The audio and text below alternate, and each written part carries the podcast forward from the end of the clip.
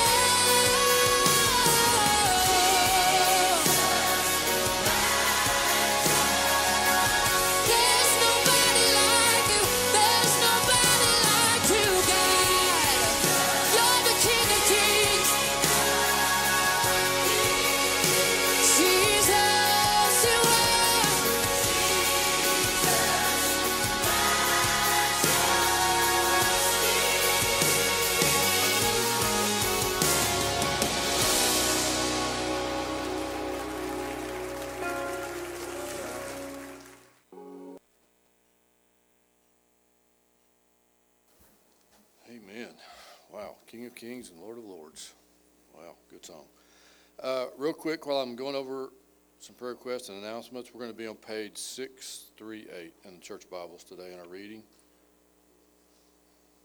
Let me make sure I got that right. These on. Yeah, 638. Be in Psalm 34, which is an awesome psalm.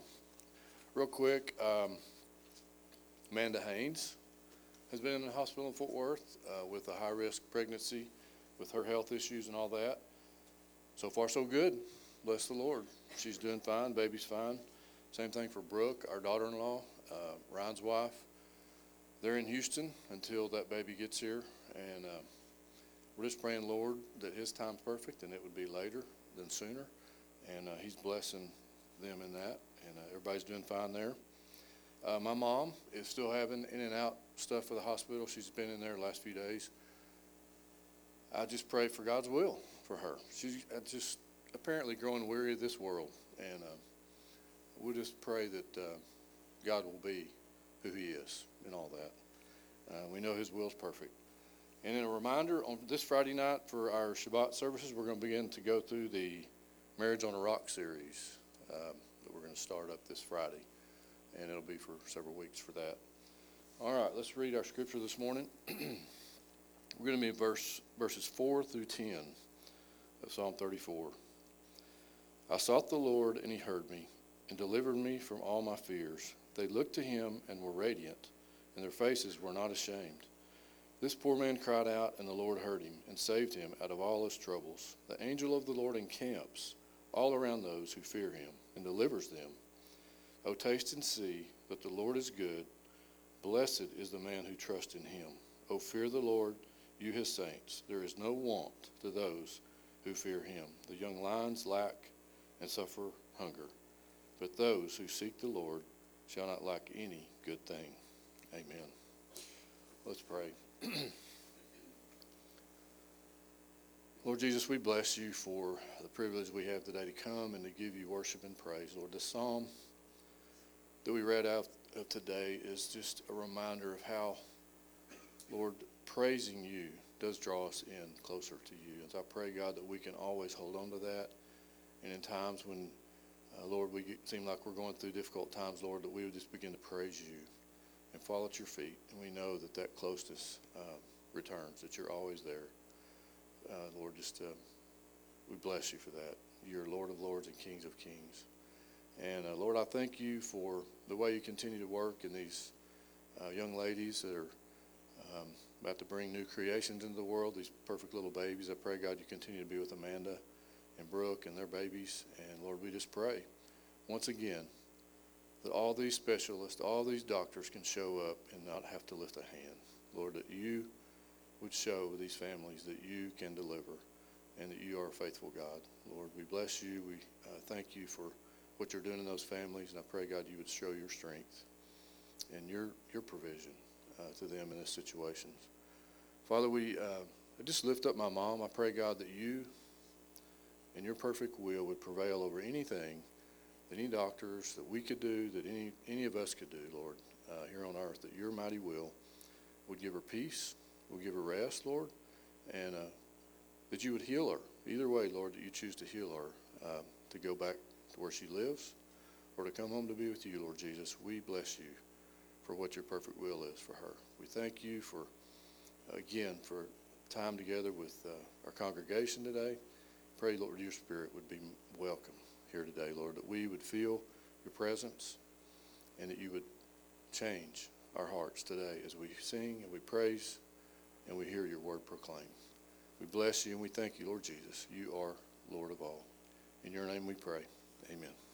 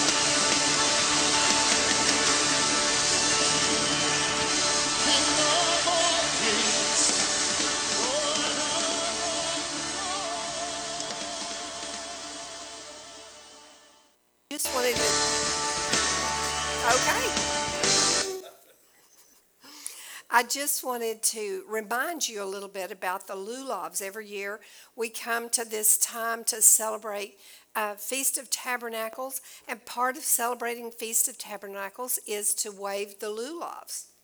And they put together the different uh, branches from the trees, and we'll read about that a little bit here in just a minute.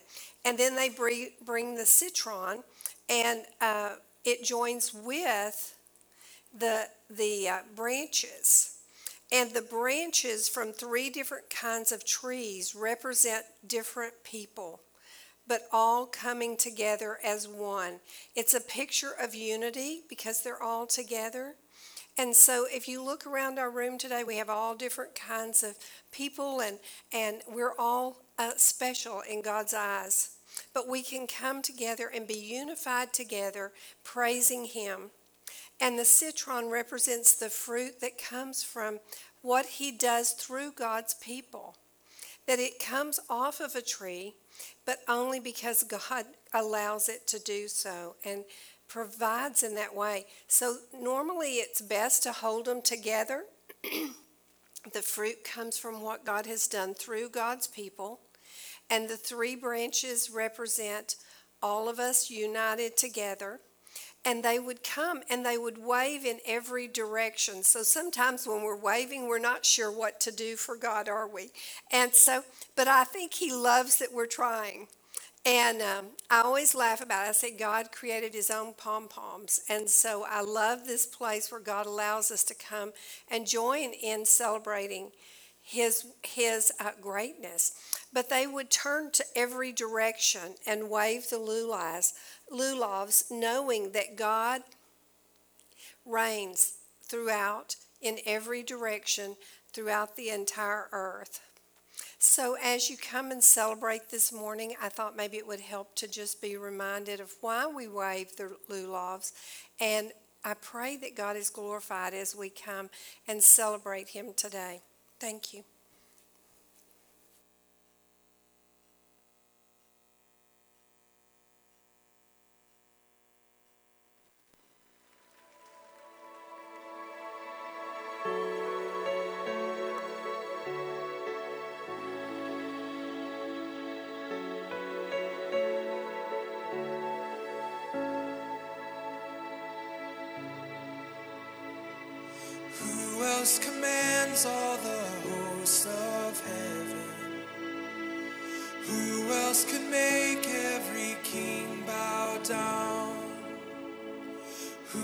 Else can whisper and darkness trembles? Only a holy God. What other beauty demands such praises? What other splendor outshines the sun? What other majesty rules with justice?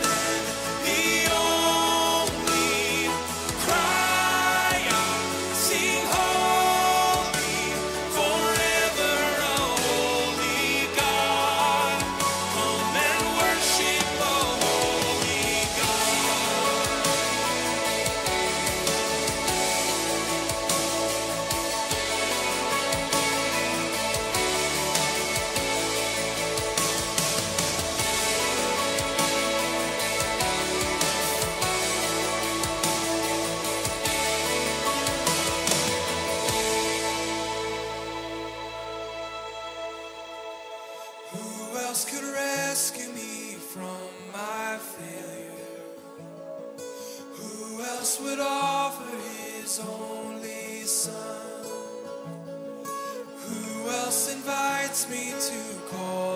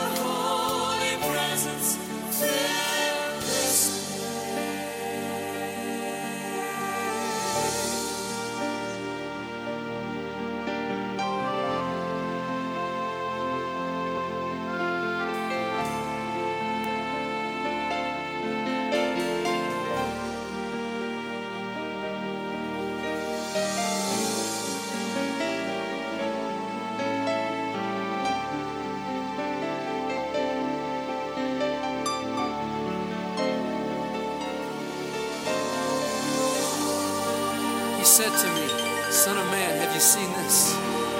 Then he brought me and he returned me to the river. And he said to me, This water flows toward the eastern region and goes down into the valley and enters the sea. And when it reaches the sea, its waters are healed. And it shall be that every living thing that moves, wherever the river goes, shall live.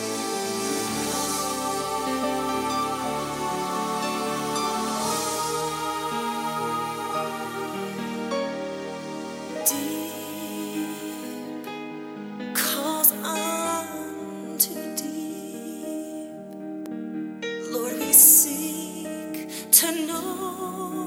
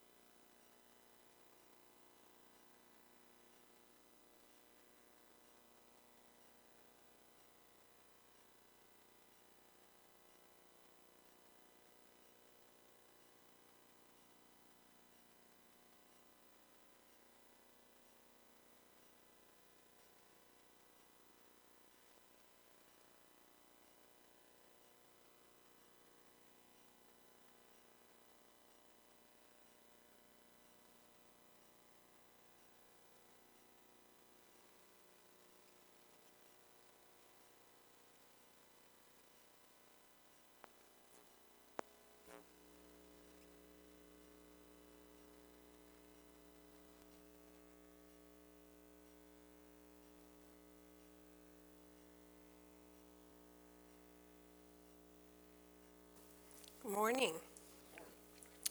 What a great day to praise the Lord and and I love the songs that we had this morning and the message that God has for us today and pardon my voice is a little bit shaky but not too bad.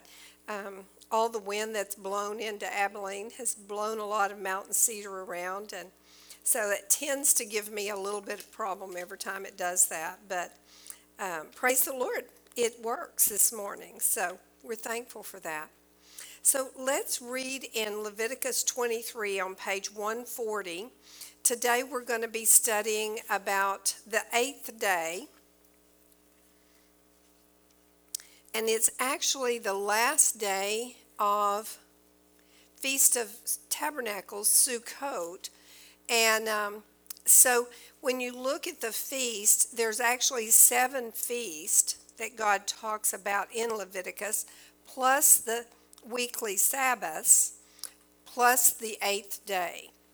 So there's seven feasts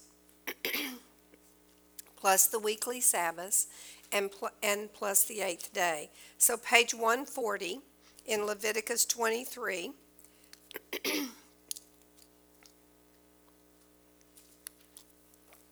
Thankful for a little water today. okay starting in verse 33. It says, Then the Lord spoke to Moses, saying, Speak to the children of Israel, saying, The fifteenth day of the seventh month shall be the feast of tabernacles for seven days to the Lord. on the first day there shall be a holy convocation. You shall do no customary work on it. For seven days you shall offer an offering made by fire to the Lord. On the eighth day you shall have a holy convocation, and you shall offer an offering made by fire to the Lord. It is a sacred assembly, and you shall do no customary work on it. So, this is one of my favorite things that God does. He says that you shall have a seventh days uh, of offering, and then on the eighth day. So he is helping us to understand that there are seven days to tabernacles, but then there is an eighth day. In verse 37, says, These are the feasts of the Lord which you shall proclaim to be holy convocation. To an offer to offer an offering made by fire to the Lord, a burnt offering and a grain offering, a sacrifice and drink offering, everything on its day. Besides the Sabbaths of the Lord, besides your gifts, besides all your vows, and besides all your freewill offerings, which you will give to the Lord, also on the fifteenth day of the seventh month, when you have gathered in the fruits of the land, you shall keep the feast of the Lord for seven days. On the first day, there shall be a Sabbath rest, and on the eighth day, a Sabbath rest. All right, so as you see in verse 39, as they gathered in the fruits of the land, uh, all of the uh, feast are around their harvest times. And so, as we'll see today, this is a time of thanksgiving. The, um, the sukkahs were built and they would live in the wilderness during tabernacle. Um, I'm sorry, they would live in the sukkahs outside of their homes during the Feast of Tabernacles, remembering that they lived in booths in the wilderness and that God provided for them. So we've talked about this every year that they were very simple uh, dwelling places that they would put up and they would go out and dwell in those. For seven days, they would live in these, remembering that God had provided. And they are a picture to us to help us remember that as we live in temporary dwelling places today, this is not our home. That God provides for us in these times and our temporary um, lives here on this earth. Verse 40 says, And you shall take for yourself on the first day the fruits of the beautiful trees, the branches of palm trees, and the boughs of the leafy trees, and the willows of the brook. And you shall rejoice before your Lord your, your God for seven days. And so, as we were talking earlier, the, we come with these lulavs that have these different branches together, and they do help us to remember the branches are always a picture of people throughout the Bible. And so their pe- people are different in, um, in many different ways, but God loves us all.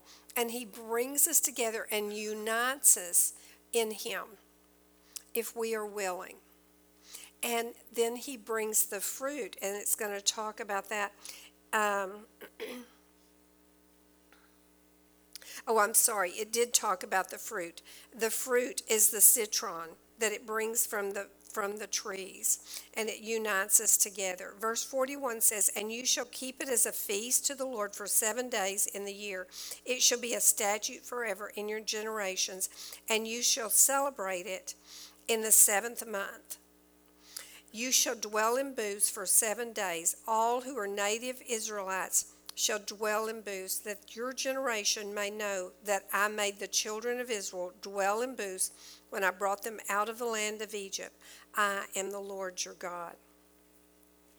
So today we've studied in the past, uh, last week, about the Feast of Tabernacles. So today we're going to study about this eighth day and help us to understand a little bit about what makes that day um, so important and why that there's such a great place that Christians should come and celebrate this eighth day. It is uh, an understanding that has been lost, I think, through the years, and it is exciting for us to understand the fullness of the eighth day. So, this eighth day in um, Hebrew understanding would be called Shemini Atzeret. And Shemini means eighth. And Atzeret means ingathering or assembly. So it's the eighth day of assembly, it's the eighth day of ingathering. And that'll be so important as we come along. But the one fun thing that I think we can learn some things from, sometimes from the traditions of how it was celebrated, can even give us understanding because I, I think it was so awesome how God uh, used Jesus to define some of the traditions like the bride and the wedding that the Jewish people um, participate in has many pictures of Jesus as he returns for his bride. In the same way, we see some pictures in the way they celebrated Shemini Atzeret. And um, one particular way was on the last day of the seven day feast of Sukkot, they would pack up. They would take their sukkahs and all that they'd brought, their foods, and they would take them down and they would begin to pack everything up. So they would be completely packed up on the seventh day of Feast of Tabernacles.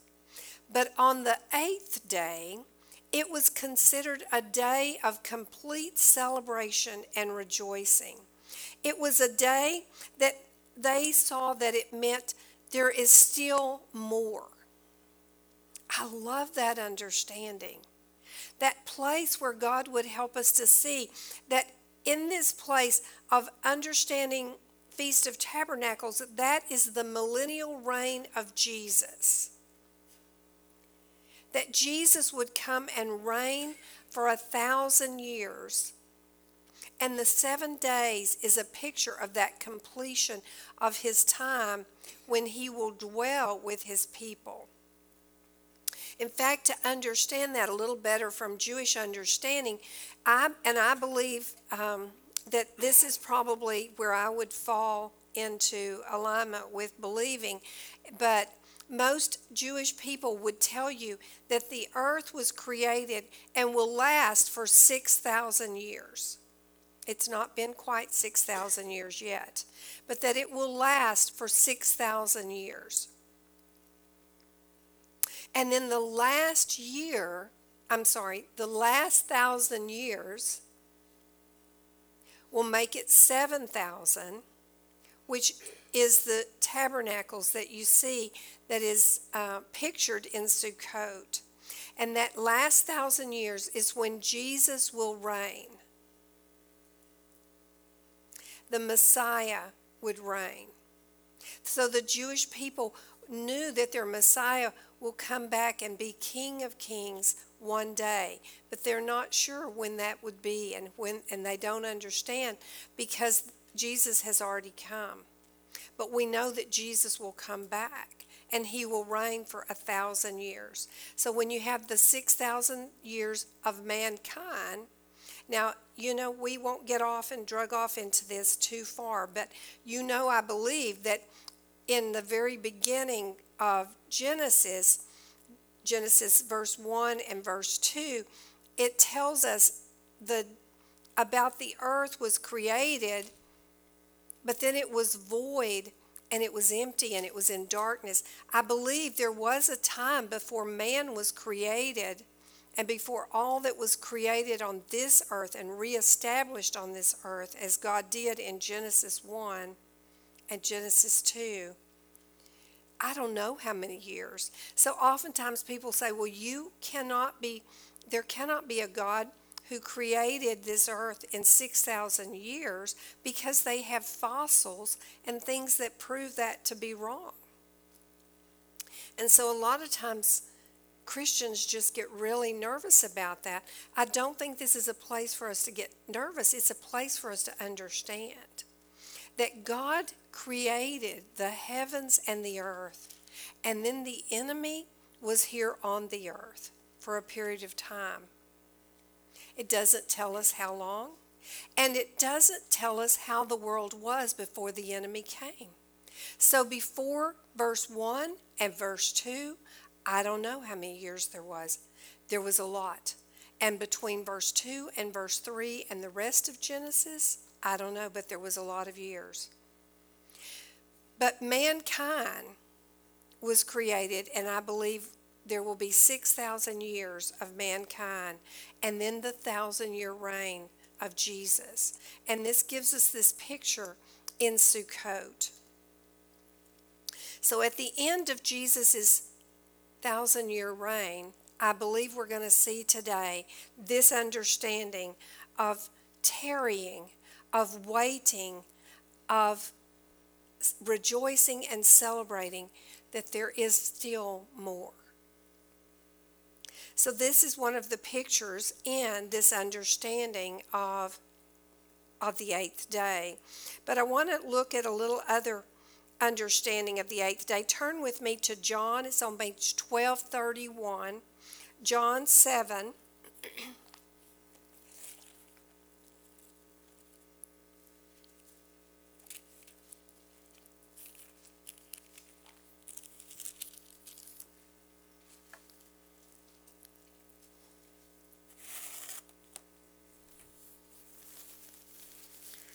John 7, verse 37 on page 1231.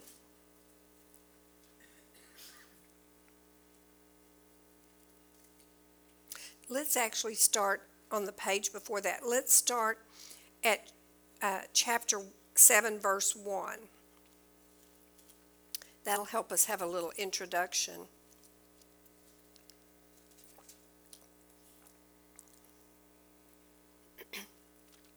Verse 1 says, After these things, Jesus walked in Galilee, for he did not want to walk in Judea, because the Jews sought to kill him. Now the Jews' feast of tabernacle was at hand. Excuse me very much. I'm sorry. Verse 3 says, His brothers therefore said to him, Depart from here and go into Judea, that your disciples also may see the works that you are doing. For no one does anything in secret while he himself seeks to be known openly. If you do these things, show yourself to the world. For even his brothers did not believe. So his, his brothers are coming against him there. Then Jesus said to them, My time has not yet come but your time is already here. What does he mean by that? Um, he is talking right here about that this time is when he will come back and reign. His time has not yet come, that he will come back and reign over tabernacles. So he says, My time's not yet. There's a lot going to happen. I will come back. The day will come, and I will reign over Feast of Tabernacles, but it's not now. The world cannot hate you, but it hates me because I testify of it that it works that its works are evil. you go up to the feast. I am not yet going to this feast, for my time has not yet fully come. When he had said these things to them, he remained in Galilee. But when his brothers had gone up, then he also went up to the feast, not openly, but as it were in secret. so Jesus does go on up and celebrate in the Feast of Tabernacles. And uh, so that's what's come going on is that it's um, Feast of Tabernacles. He's gone into Feast of Tabernacles. And now I want to pick up in verse 37. It says, On the last day, that great day of the feast. Now, the last day of Sukkot is not the last day as the seventh day, but rather it's the great day in verse 37 that it's talking about the eighth day. That was the great day. So it is the last day in terms of they would all leave. It was the end of Sukkot because the eighth day actually completes the understanding of Sukkot, and we'll see that today. But um, but it's not the end of Sukkot on the seventh day. It's the last day, the great day of the feast. And Jesus stood and cried out, saying, If anyone thirsts, let him come to me and drink. And he who believes in me, as the scripture has said, out of his heart will flow rivers of living water. But this he spoke concerning the Spirit, whom these whom those believing in him would receive, for the Holy Spirit was not yet given, because Jesus was not yet was not yet glorified. So Jesus comes on the last day of the feast, and as you see in verse 37, it says he stood, he stood he stood in a place where people could see him. And it says he cried out. So he wasn't just talking to a few people. I wish I could just see this place where Jesus stands up and there's just I mean, it's Feast of Tabernacles, and there are just people everywhere in the temple area. And Jesus is amidst all these people, just a multitude of people. And so he wants people to hear. And what he does is he cries out. He, he speaks so loud. But in this word of crying, I hear his heart. He is just wanting the, the vast people to a number of people to hear. He said, Is anyone thirst? If anyone thirst. And I believe that's our message today. If anyone thirst, let him come to Jesus and drink. Let him come to me and drink. And he who believes in me, as the scripture has said, out of his heart will flow rivers of living water. I want to take you back to a scripture that God gave me several years ago. It's um, It's Ezekiel. It's page 1015.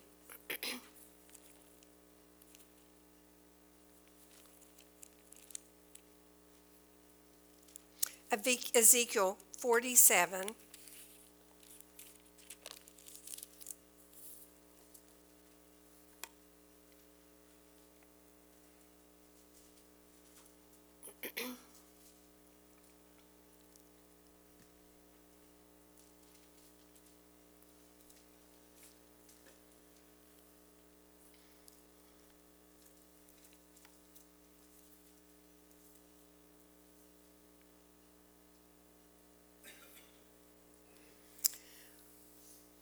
While you're turning there, I want to share with you what was going on at the and on the eighth day and the and the seven days precede, uh, preceding the eighth day. If you'll remember, they had what was called the water libation. and they would come and um, on every day of the, of the seven days of tabernacles and on the eighth day, and they would come and bring this pitcher of water and they would they would divide up the priesthood. There would be about a third of the priest that would come singing praises and waving their lulavs. So about a third of the priests would all be gathered up and they would be waving the lulavs and all the people are gathered with them and they're waving the lulavs and they're singing and saying the Hallel. They would sing the Psalms. And so they would sing the Hallel, which is where we um, get the word hallelujah because it means praise God. And they would be praising God and walking down to the pool of Siloam every day. And then there would be about a third of the priest that would be coming along, and this one priest would bring a pitcher, a silver pitcher, and they were coming along in the same fashion with them. And the silver pitcher was uh, to dip down in the pool of Siloam and would bring the, uh, I'm sorry, the silver pitcher was not the, the one in the Siloam. The silver pitcher actually had wine in it. I'm so sorry. And the silver picture is a picture of redemption. And it had the wine in it. And as they were coming along and singing, and the wine is being brought, the picture of redemption, the blood, then the last third of the priests are coming and they're bringing the gold pitcher, which is kings. It represents royalty. And I see that place so clearly as Jesus will be King of Kings and Lord of Lords at Sukkot.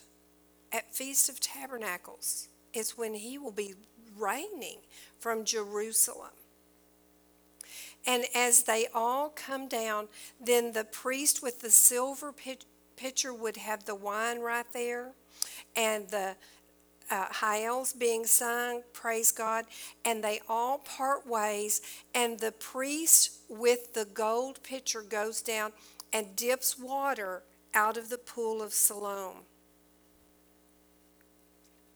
And he and they all begin to make their way back. Now the pool of Siloam, I have a um, interesting understanding about that. The word Siloam actually means gentle flowing river. Gentle flowing river. So the pool of Siloam was not a pool as we think about an enclosed pool. It was a pooling part of a flowing, gently flowing river. I think that's going to be important as we come along and understand these places. So as the priests are coming along and they now with the gold pitcher, they take the, the water and they all start back towards the temple.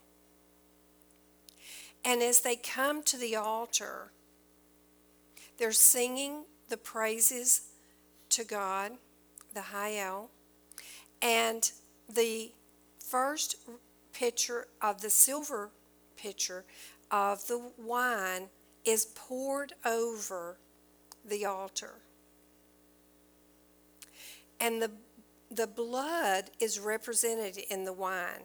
So the altar is covered now with the wine, a picture of redemption that sacrifice would have to be made and that the blood would cover the altar. Then the second pi- uh, picture in this place is the priesthood that has the gold pitcher would come up and pour the water over the altar. At the time they were doing this, I don't think they fully understood what was going on. But I think they were caused because God moves things, He causes things to be. I think God caused these things to be. Put your uh, marker here. We'll come back to this. I want you to look at a scripture um, in in John. No, in um, Matthew. Let me see. nope, John, John 19.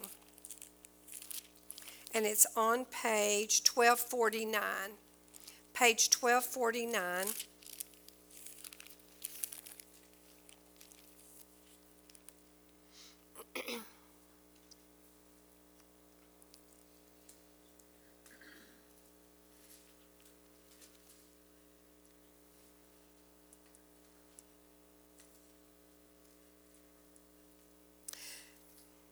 page 1249, John 19, verse 34.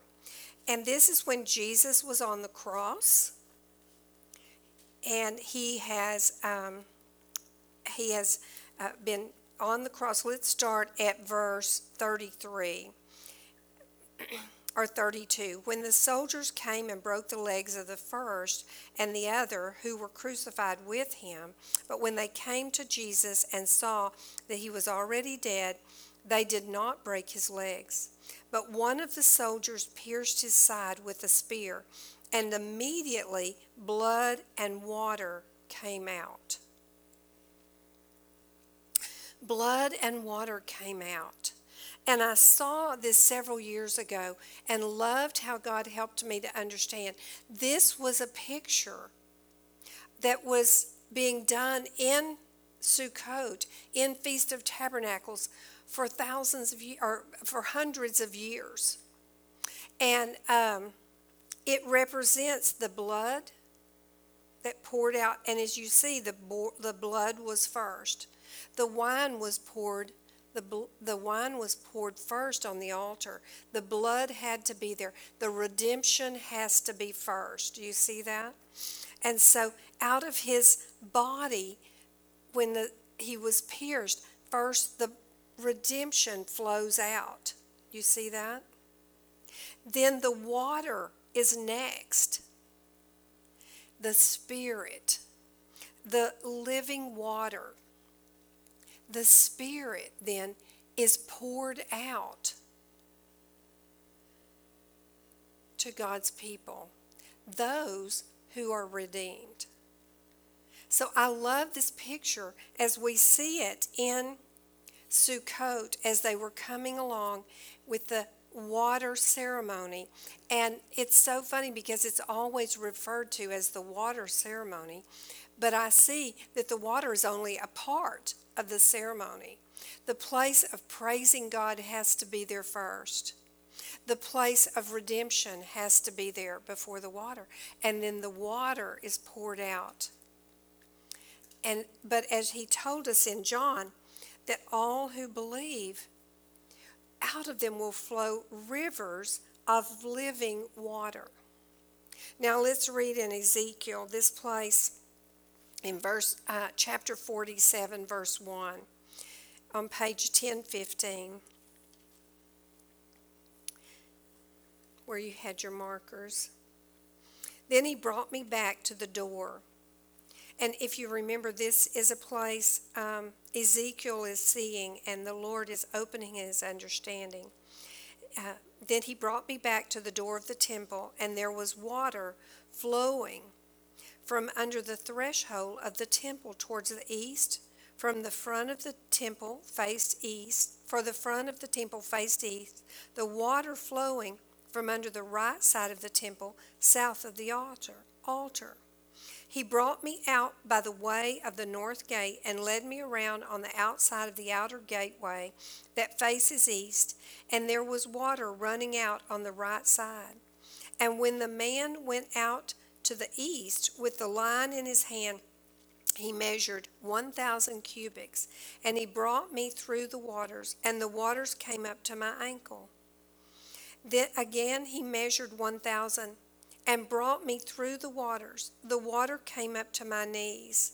Again he measured 1,000 and brought me through the water, uh, through, and the water came up to my waist. Again he measured 1,000, and it was a river that I could not cross, for the water was too deep, water in which one must swim, a river that could not be crossed. He said to me, Son of man, have you seen this? Then he brought me and returned me to the bank of the river. When I returned there along the bank of the river, were very many trees on one side and the other. Then he said to me, This water flows towards the eastern re- region, goes down into the valley, and enters the sea. And when it reaches the sea, its waters are healed. And it shall be that every living thing that moves, wherever the river goes, will live. Excuse me.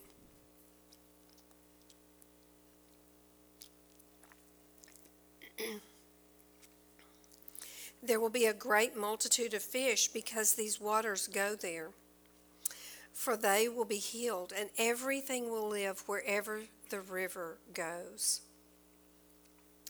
So the Lord began to help me to see that this uh, vision that was given to Ezekiel was a picture to help us understand this millennial reign and this place of preparing ourselves and rehearsing for this millennial reign of Jesus.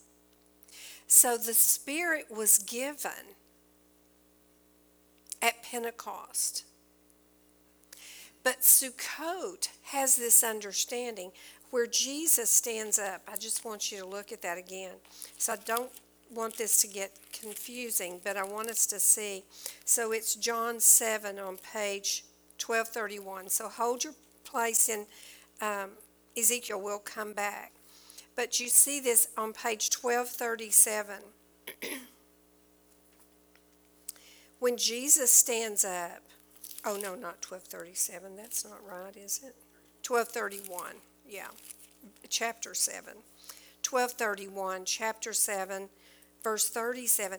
And he stands up. This is at Sukkot, at Tabernacles.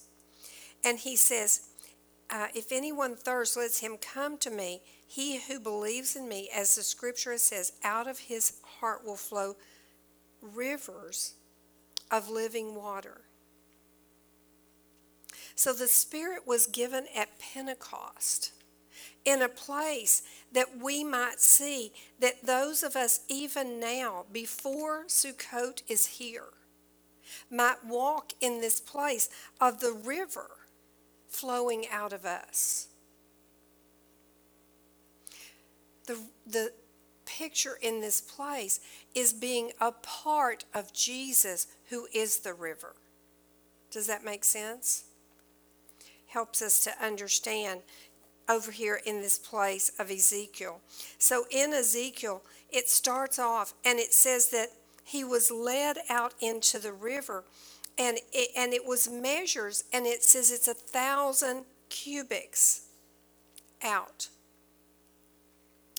A thousand, the millennial reign. every time it's drawing us into this understanding that there is a purpose in us coming deeper into the water and that so that when the millennial reign is here when jesus reigns on this earth you will have purpose in his kingdom even more greater than your purpose is today. But you're rehearsing and you're drawing into the deep waters that when the millennial kingdom is here, his purpose will flow like living waters out of us. So, uh, the pictures that the Lord showed me many years ago, He says, Deb, this is your walk. And I see that. I've seen it for years. That in the beginning, He brought me into the river. Jesus is the river.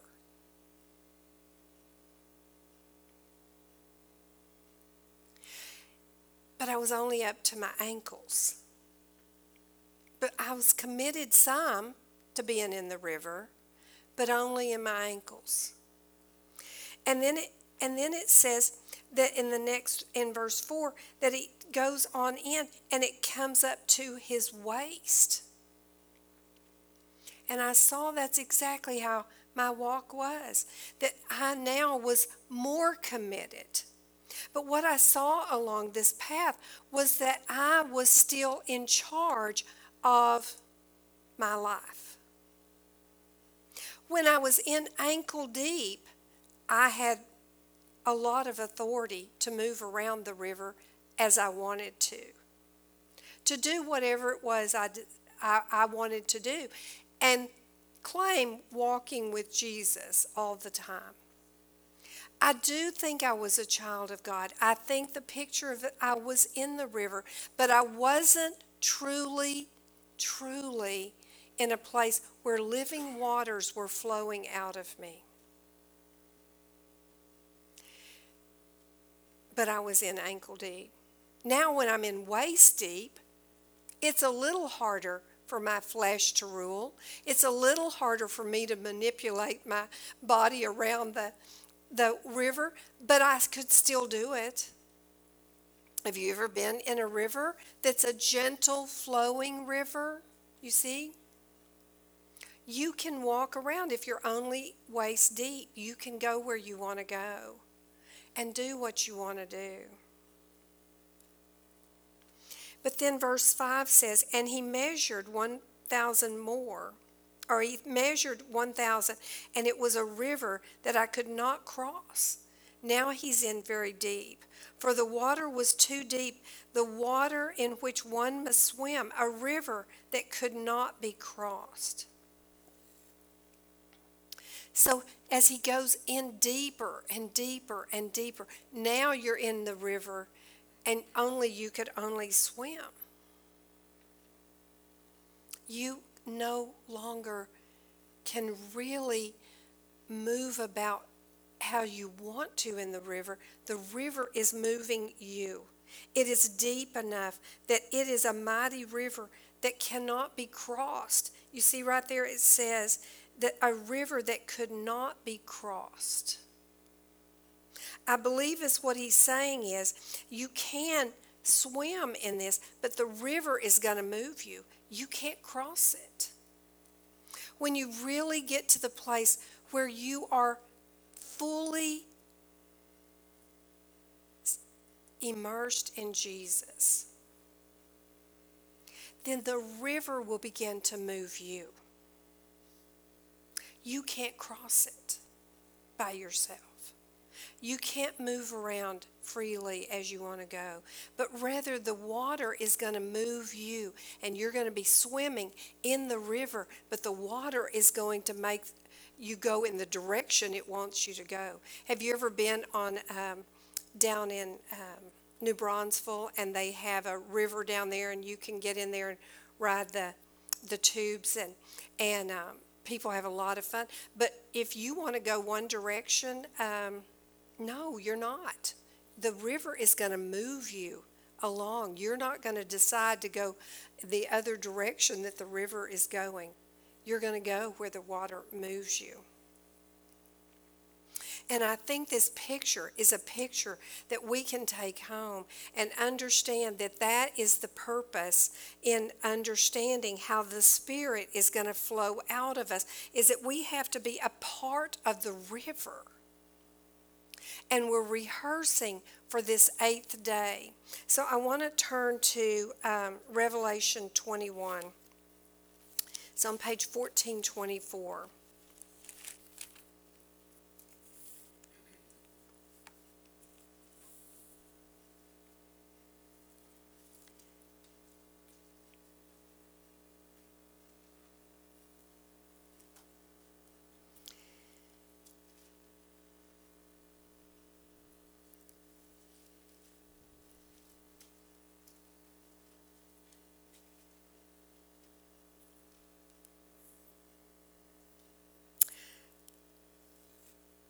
As I began to think about this river this morning and, and talking to the Lord and seeing how the Lord said, You have to remember the feast times, the times you're living in, they're rehearsals for what is to come. And so I believe the, the place of the water and understanding this place of God calling us to draw deeper and deeper into this place with Him is to bring us into this understanding of rehearsing for what is to come. So, the eighth day, and uh, the eighth, as you know, and we've studied before, means new beginning. a new beginning. And so the thousand year reign will have ended. And now you can tarry with Jesus a little longer. There is something more, and it begins in verse 1 of 20, Revelation 21. It says, Now I saw a new heaven and a new earth, for the first heaven and the first earth had passed away. Also, there's no more sea. By the way, people talk about that all the time, that there's not going to be any water in the new heaven. I mean, so, I'm sorry, the new earth. I don't think that's what it's talking about at all. The sea was a picture of where the demonic lives. So he is simply saying there'll be no more demonic places. Uh, verse 2 says, Then I, John, saw the holy city, the new Jerusalem, coming down out of heaven from God, prepared as a bride adorned for her husband. And I heard a loud voice from heaven saying, Behold, the tabernacle of God is with men, and he will dwell with them, and they shall be his people. God himself will be with them, and he will be their God.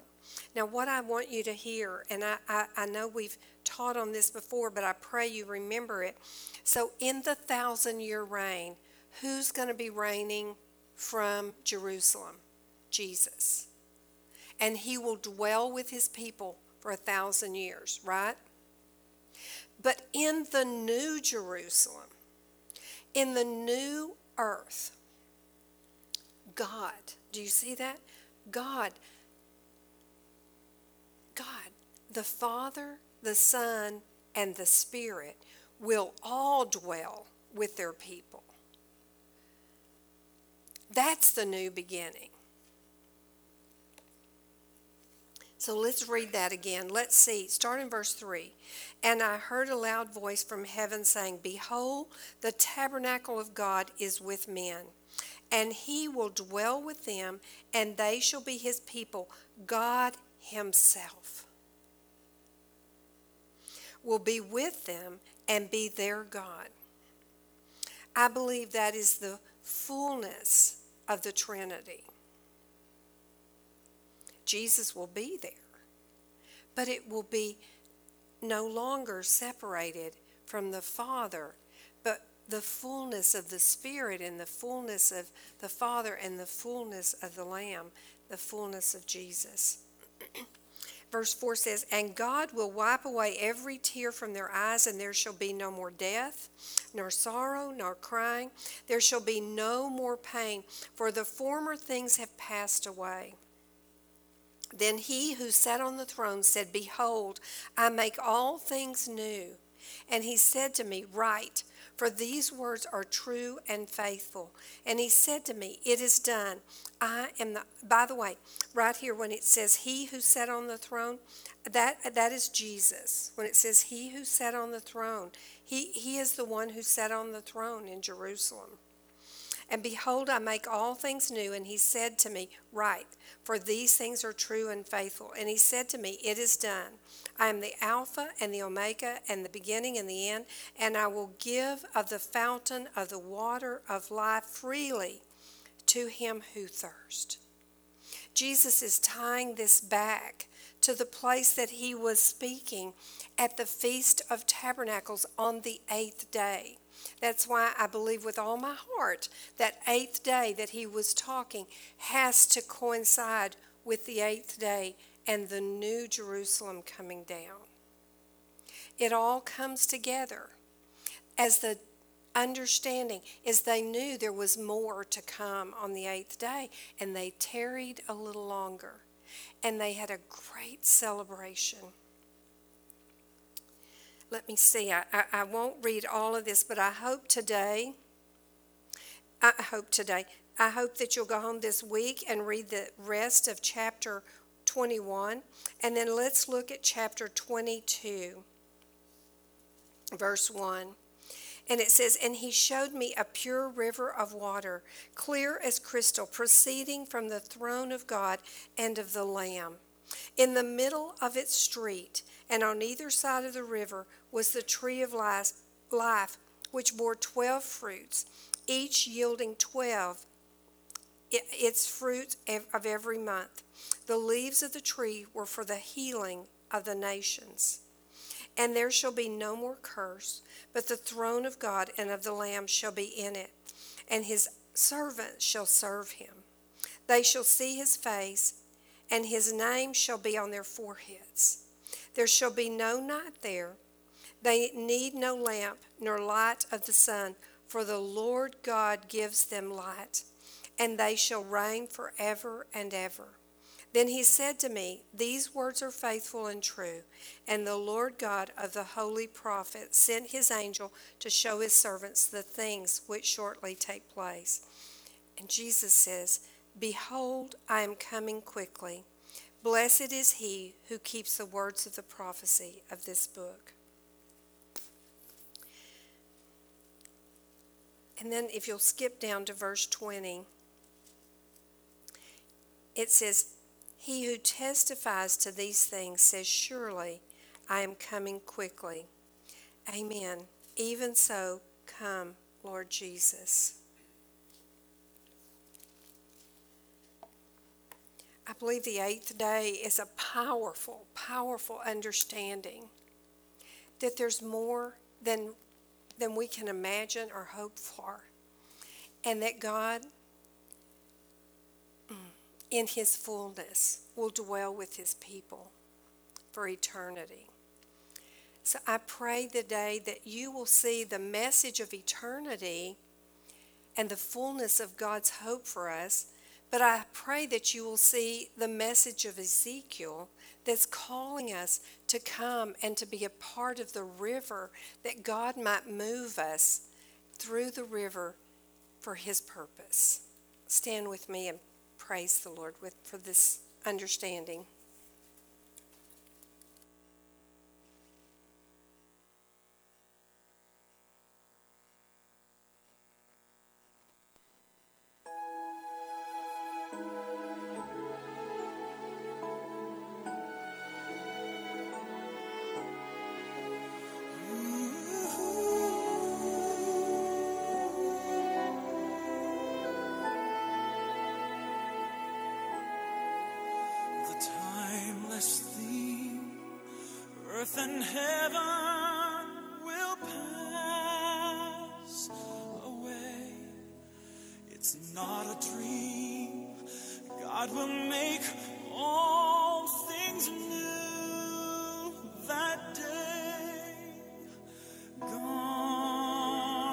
Gone